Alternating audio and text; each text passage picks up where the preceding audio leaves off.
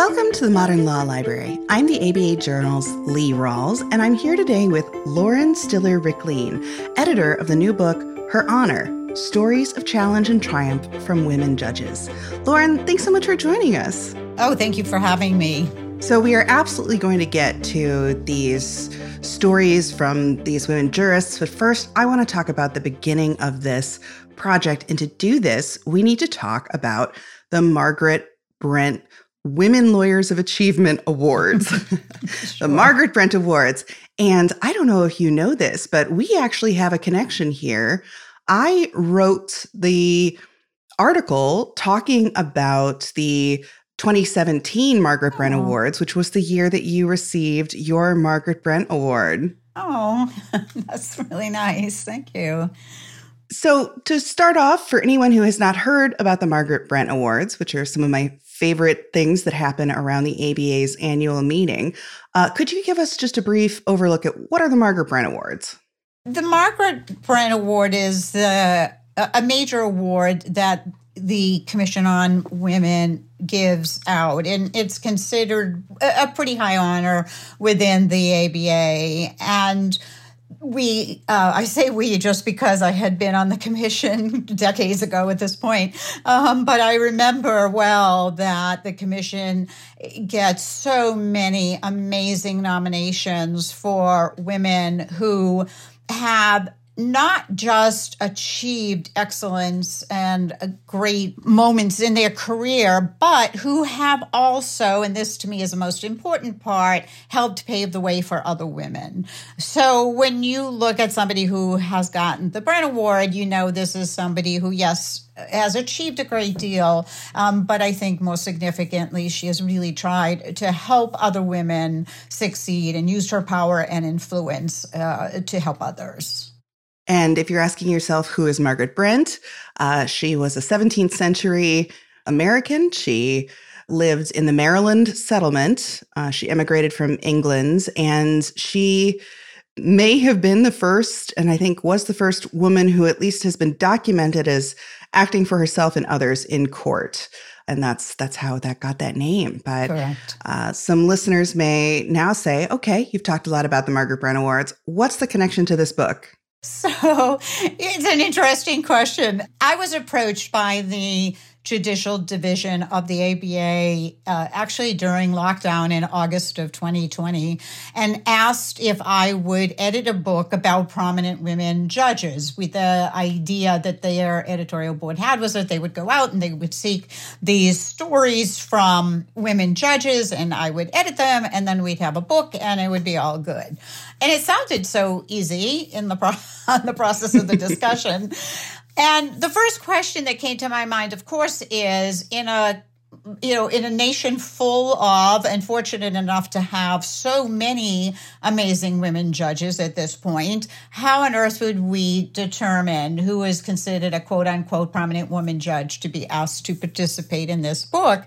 And in thinking about it, it occurred to me that a very easy line to draw would be we'll go out and we'll ask all the women judges who have received the Brent Award to see if they would participate. And if if all went well, then we wouldn't have to go beyond that and make other kinds of distinctions. This would be a very clean and easy way uh, to to base this ask to participate on. And we were very fortunate in that we we got a, a large number of responses, and and we also got a number of people who wrote on behalf of uh, Brent awardees who have since died. Interestingly, just about all of those who did so are also Brent awards. But anyway, so uh, so we that's really the connection with the Brent. It, it, it became the marker for how we did the ask to participate in this book.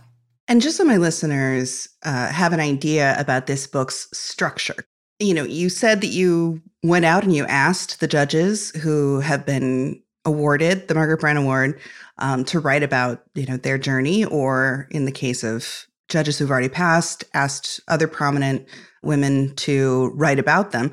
But how did you then compile this into a book? What was the organizational structure?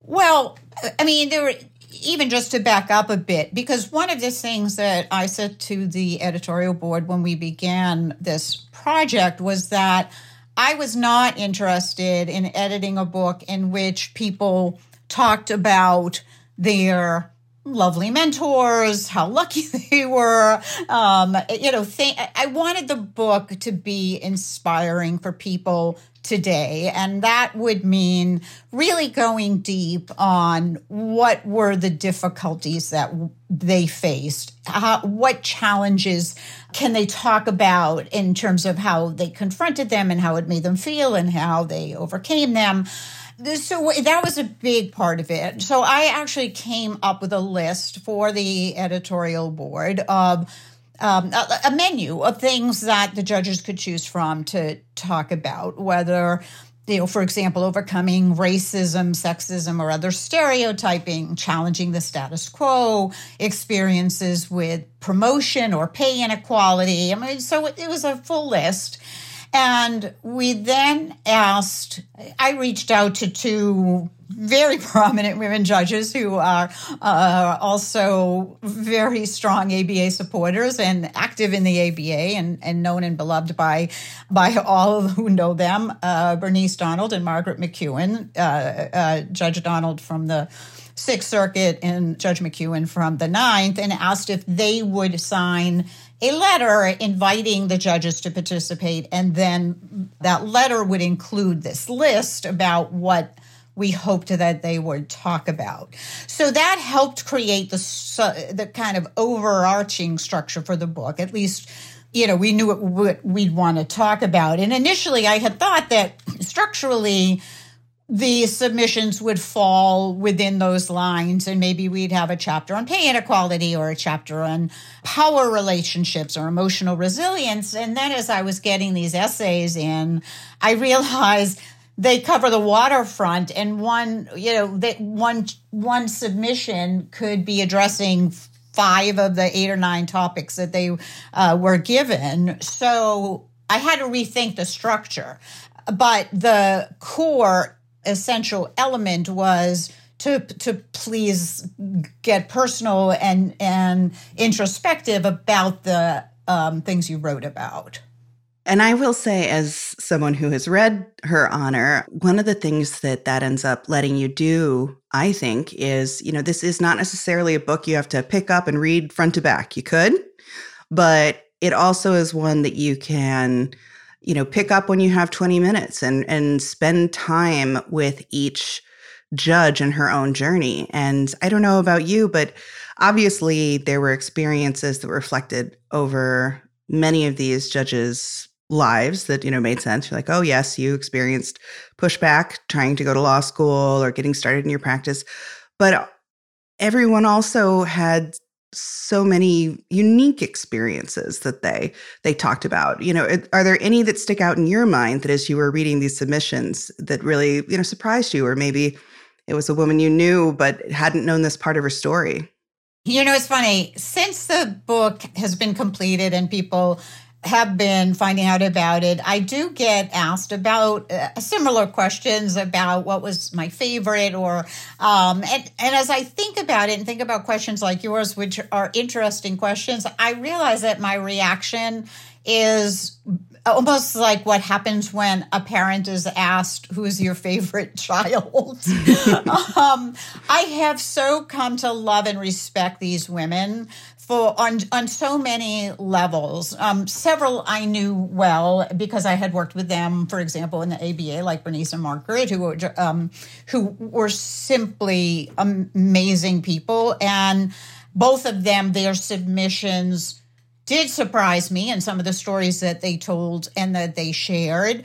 But there were others I, I would just have to say everybody was so deep in and and thoughtful and nuanced in how they approached what they wrote about. And the other thing I will add to that is they were wonderful about the editing process. And you know, as you can imagine, being asked to edit, uh, you know, 25 essays, you know, by and about women judges was a little daunting at times because you're going back and you're asking people to who are used to editing other people to talk more about something or to change or sh- reshape things. And uh, they just could not have been kinder or more receptive. And I think, or at least I hope, that they enjoyed this process as well, that, that they felt they got a lot out of it for them. To start off the book, it feels appropriate that you selected the essay about Sandra Day O'Connor and you got a phenomenal person to write about it, Marci Hamilton, whose writing I've enjoyed since I want to say college or grad school, reading FindLaw's blog Writ. But you know, you had to reach out and make these asks. Uh, what was that process like? And also, you know, if you'd like to talk about why you started out with Sandra Day O'Connor. Sure. So the process, everything about the process was 20 million times harder than I ever thought it would be. I write a lot. This is, um, in essence, my fifth book. It's the first time I've edited a book, but it'll be my fifth book. And I love to write and I love to edit my own work. But everything about finding the judges, you know, because a lot of them were just even plain old difficult to locate and the process of getting them to do it and then the timing and how you know long it was taking and the editing everything was complicated. It was particularly complicated to find you know for example for as with justice o'connor who would be the right person to ask. And in those kinds of instances every time i felt somewhat overwhelmed there was this wonderful network of people who were there to help. And there were several women who were just instrumental in finding for me whether you know the the, the two the clerks who wrote for Justice O'Connor and, uh, and, Justice Ginsburg you know, people who helped me reach out to you know uh, Dahlia Lithwick for the foreword and um, others in that have been involved. So um, it was a wonderful example of a, a network of women friends and acquaintances who were just willing to go that extra mile for someone that they really did, in many cases, didn't know all that well. And that was the case certainly with finding the right person to do the Justice O'Connor's essay. And it's, I want, I thought it was appropriate to bookend the book with the two Supreme Court justices. And certainly with respect to Sandra Day O'Connor, the essay is so revealing of the pressures that were being put on Justice O'Connor as far back as the 80s to become a vote against choice against reproductive rights. And in light of what is happening in the world today it was just so timely uh, to begin the book with with that. And and and and to show as the first essay what i think is common throughout the book which is everything you're reading and in many cases about individuals that took place decades ago worrisomely are, are happening today and that's the a thread that that kind of weaves throughout the book. And in some ways it's inspiring to see how people handled all of that. And in other cases it's of course quite worrisome to see where we are today on so many of these issues that we thought we had put behind us. We're going to take a quick break to hear a word from one of our sponsors. Delegate out those tasks that take up your time Stafi can help you with your legal, administrative, marketing, and even client facing workload. Hiring Stafi's top notch bilingual virtual staff means Stafi does the recruiting, hiring, and training for you. Then, if you need a change, Stafi handles it. You get to concentrate on your strategic work. Schedule a free consultation at stafi.cc. That's S T A F I dot cc and get $500 off with code HAPPY24 filing court documents, serving legal papers, collecting electronic signatures, all critical parts of the litigation process, yet ones that are time consuming and error prone. But what if you could do more straight from your case or document management software? InfoTrack automates data entry, document selection, tracking, and information syncing across all these core tasks and more by integrating with your core systems like Clio, Smokeball, Leap, MyCase, and others. Spend more time on substantive legal work and less time on busy work. Learn how simple it can be at infotrack.com/simple. Welcome back to my conversation with Lauren Stiller Rikleen. And that idea of the passage of time really brings me to something I wanted to talk to you about when it comes to. I love to think about her honor becoming a method of conversation between generations. Now, necessarily because, you know, the women would have needed to reach the position of judge and to have been chosen for a Margaret Brent Award. The women featured in these books are not from, say, the millennial generation or Gen Z.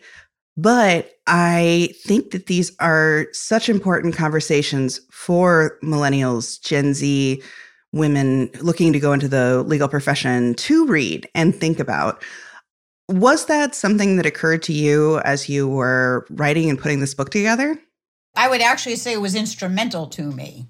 Um, as you know, I do a lot of work in the generational space. I do a lot, you know, one of my books was on generational ta- uh, issues, and a whole core of what I write about and think about and and and ta- uh, presentations over is how do we strengthen intergenerational relationships. And I wanted a book in which younger generations could read essays from people who may be very much older than they are, and it would feel like they were talking to a friend. It would feel like they were hearing things that they could relate to as a problem and hearing solutions either that they could implement themselves or and in many cases this was pur- purposeful say i will never take it. I will never do that. And and i loved that several of the justices um, of the judges talked about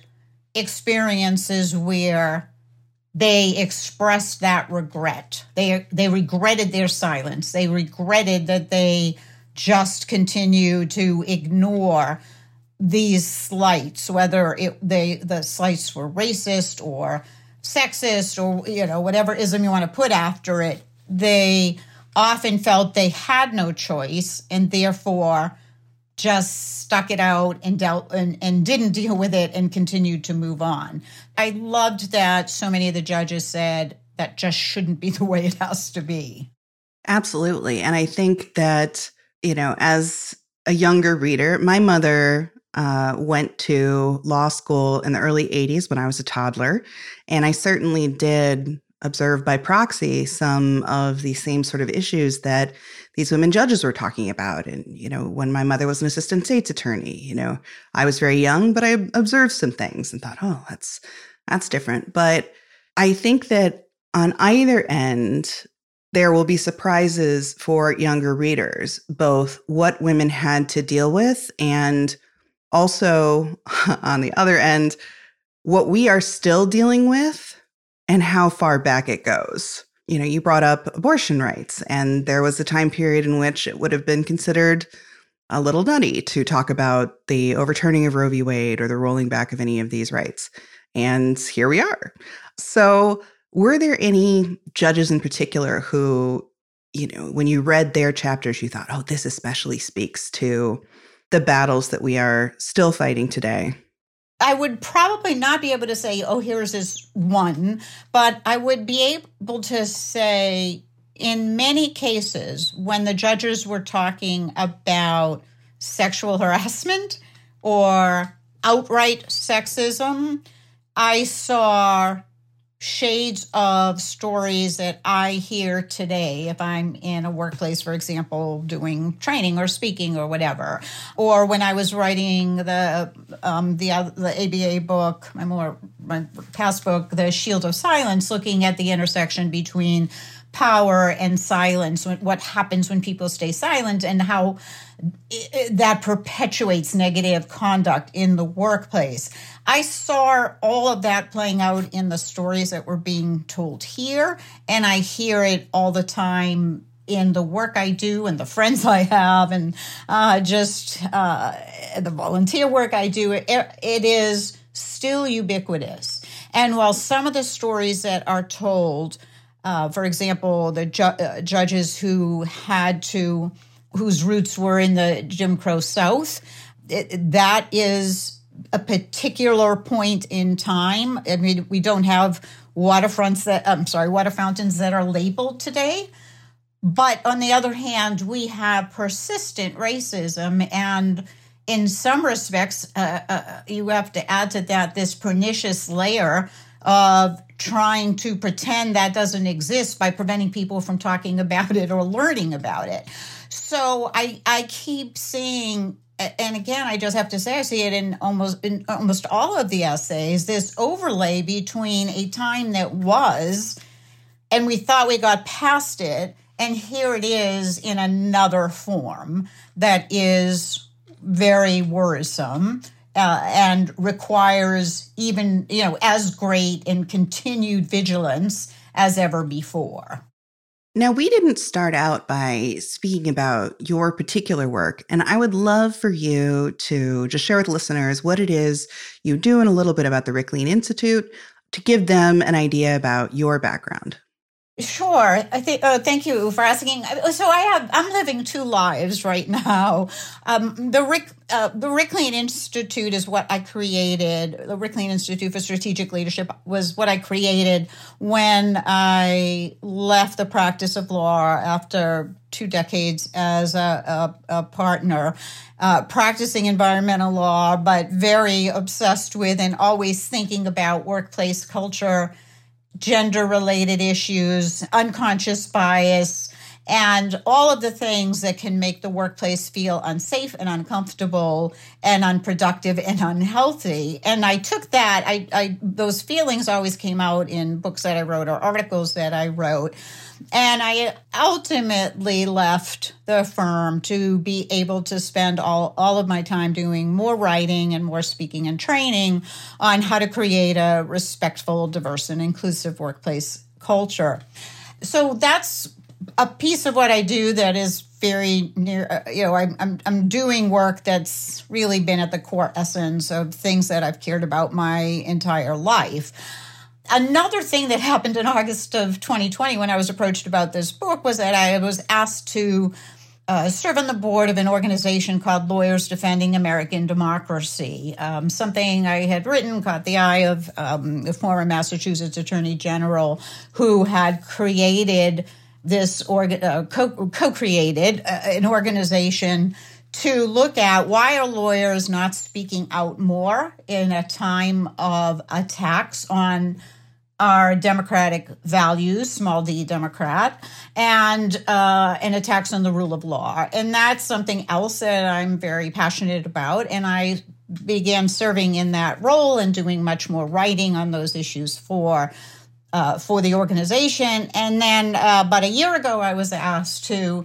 Uh, be their um, interim executive director. Uh, the interim part is now gone from the title, but the bottom line is I am serving in this leadership role for Lawyers Defending American Democracy to do continued writing and uh, special projects around how we can protect democracy and the rule of law and further engage the legal profession in the work. So, um, so both of these, um, all of these things kind of have you know jo- joined together at this point and yet and they're all related in so many ways because they all have to do with core fundamental values of who we are and who we want to be as as a country as people as workplaces um, so it just all kind of fits together and speaking about it fitting together have there been experiences you've had while editing this book or stories from the book that changed something about the way you do your other work or when you're going to firms? Are there any stories that you now uh, use when you're, you know, in discussion? I just think that there are so many points of entry in so many of these women's stories that could be object lessons. I think what the what they coalesce around is a notion of being able to stick with it. You know, I think about, for example, you know, the um, essay that was written on uh, Judge Pat Wald from the U.S. Court of Appeals for the D.C. Circuit. A beautiful essay written by Marcia Greenberger and uh, Pat Wald's daughter, Sarah Wald, that talked about Pat Wald's amazing legal career and the fact that she had five kids and how on earth she was able to recognize how messy life is and how complicated life is and how unpredictable life is and accept those as threads that run throughout her life and still move forward. And i and i think that particular example resonates because she she had so many kids and people feel so overwhelmed by how we juggle all of life's responsibilities but she was able to be true to her values of what she wanted to achieve in her life.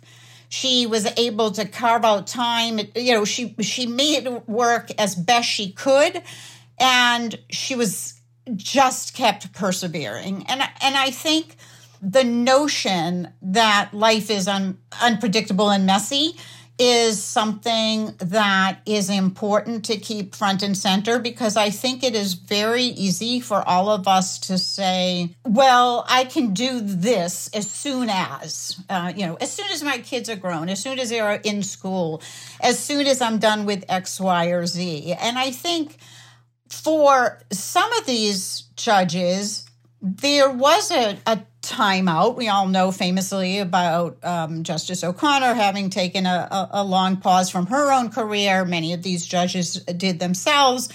But the bottom line was they all got back in and they all persevered. And I, and I think that theme that again runs through uh, a number of these uh, essays uh, is critical because you know, it goes to the whole grit and building grit and building resilience. The idea that, yeah, life can be complicated and difficult, but if I'm pursuing what I'm passionate about, then it's not going to be, uh, uh, uh, it won't be so painful. It will be my life and it'll be a messy life. And I'll, there are times I'm going to feel good about things and bad about things, but I can keep going. One of the other submissions was by Linda Murnane, who spent much of her career in the military. And I remembered her work from and her writing from actually when I was on the ABA Commission on Women, one of the years when she got her Brent Award. And reading her story about what she endured in the military that was um, was cruel. I, I, I view it as cruelty that she endured. It was the hazing in the worst way because um, of how she was treated. I don't think she would characterize it that way, but I've always gotten angry hearing about her stories. I've gotten angry for her, but she went through her experiences and came out continually doing what she wanted to do, persevering, moving forward. And even as your blood will boil reading her story, you come out with this great admiration for all that she endured. And yet, here she is, not only not bitter, but continuing to do incredibly important work, putting her passion for making the world a better place front and center always and and knowing what just a lovely person she is you, know again you, you come away from these essays like that and and think people have gone through some really awful things. And and yet here they are continuing to care continuing to care about making the world a better place. And i think that's really where i continue to get inspired by all of these uh, all of these chapters. We'll be right back after this brief message. Welcome back to the Modern Law Library. I'm your host, Lee Rawles, here with Lauren Stiller Rikleen. One thing that occurred to me as I was reading the stories of her honor was an older project that the Commission on Women in the Profession did on grit and resilience. So I love hearing you, you know, bring up resilience. And one of their findings from this project was that to a certain extent at least, grit, resilience, these are things that we can work on developing. And I think right now is a period that is very difficult for people uh, when it comes to getting through COVID 19, financial downturns, uncertainty in the world. And so I would love to hear a little bit more from you about qualities you see that you can develop as these women did when it comes to perseverance and grit. Yeah, I thought about grit and resilience a, a great deal uh, in in editing this book, and I am very familiar with the commission's work as well as the work of, of some of the professors uh, in academia who are really leaders in in that field.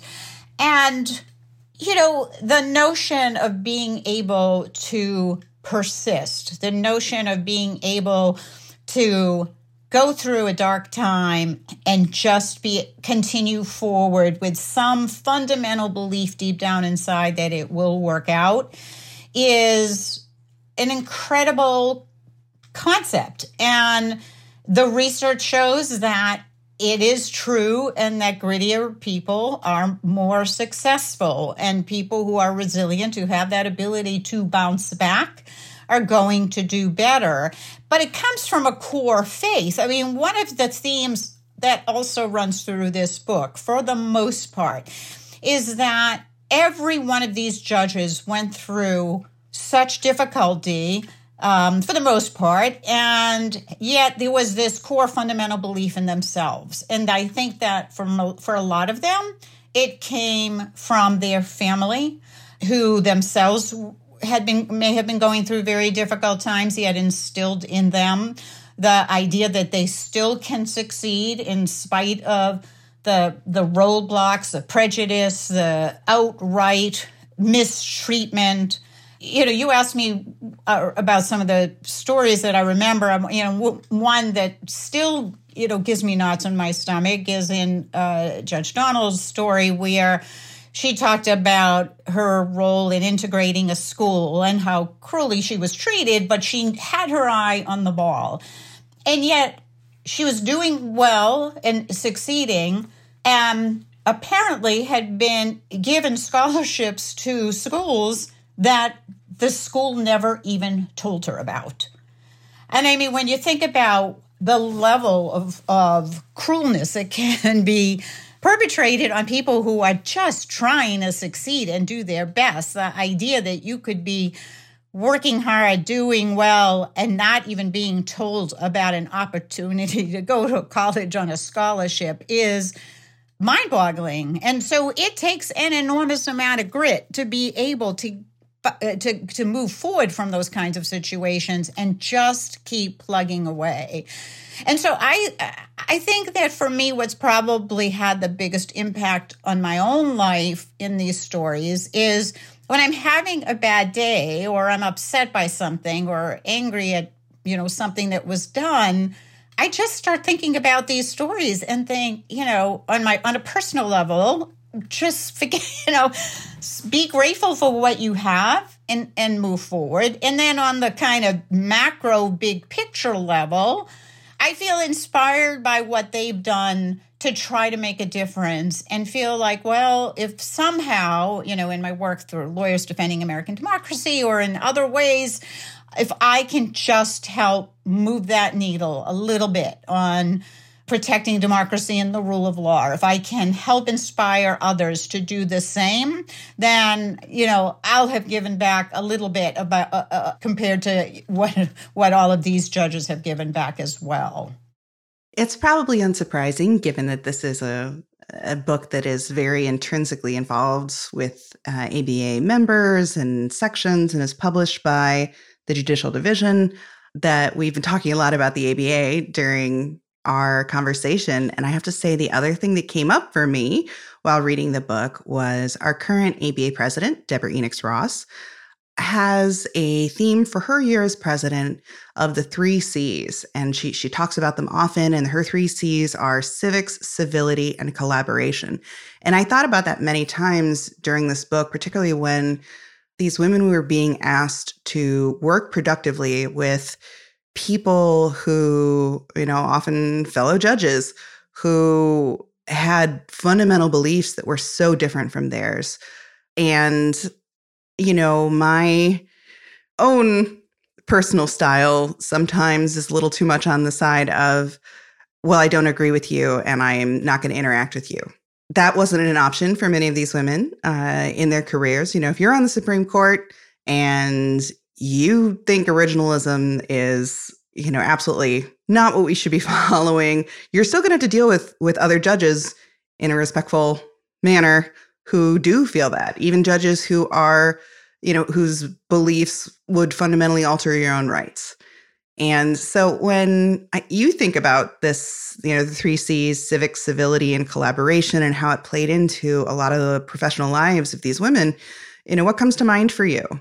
Well, I have really admired what Deborah has been trying to do as president because these are crucial values if we are to move forward in a time when people are unable to talk to each other when they disagree. And I think that the more we can remind ourselves and each other that being collaborative, being civil to one another is uh, are critical values and important for how we protect democracy at the most fundamental level, then the more we are able to, to, to try to move the needle somewhat in making progress around all these issues that divide us. That said, we're living in a really, really difficult time. It's almost as though we're, we're dealing in a world where anger is rewarded. We we see this all the time in the media where the anger machine is fueled, where anger is what changes social media algorithms and we're we're really at a time where anger is just rewarded in so many other ways that we have to be thinking about how do we interrupt that cycle how do we make anger something that people are embarrassed about and not rewarded for. And that's something that I think about a great deal when I think about issues around civil discourse and civility, which is we have to meet the anger with the calm. We have to meet lack of reason with reason, but we have to get more people who think this way. And I think more people do think this way to be willing to speak out and step up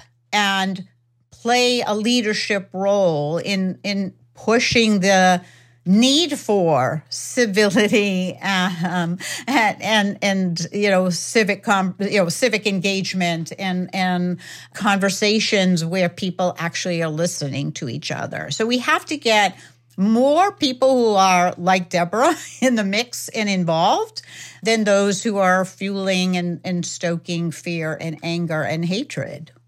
Well, Lauren, thank you so much for joining us on this episode to discuss her honor, stories of challenge and triumph from women judges. If any of my listeners want to pick up this book, where can they do so? Well, they can certainly do it through the ABA uh, Shop ABA, um, and they can also do it from Amazon. And I think it's actually available on Amazon and Barnes and Noble and uh, uh, the normal kinds of online bookstores, um, and of course through the ABA. And I really appreciate your taking the time to talk with me about this. It's really a pleasure to talk about this book and and the chapters, uh, the authors of these chapters. And if anyone wanted to hear more about your work, uh, is there anywhere they could do that? Sure. They could look at rikleeninstitute.com to look at the, the training and speaking I do. And Lawyers Defending American Democracy can be, their website is ldad.org. Again, thank you to Lauren and thank you to you, my listeners, for joining us for this episode of the Modern Law Library. If you have any book that you'd like us to consider for a future episode, you can always reach us at books at abajournal.com. And don't forget to rate, review, and subscribe on your favorite podcast listening service.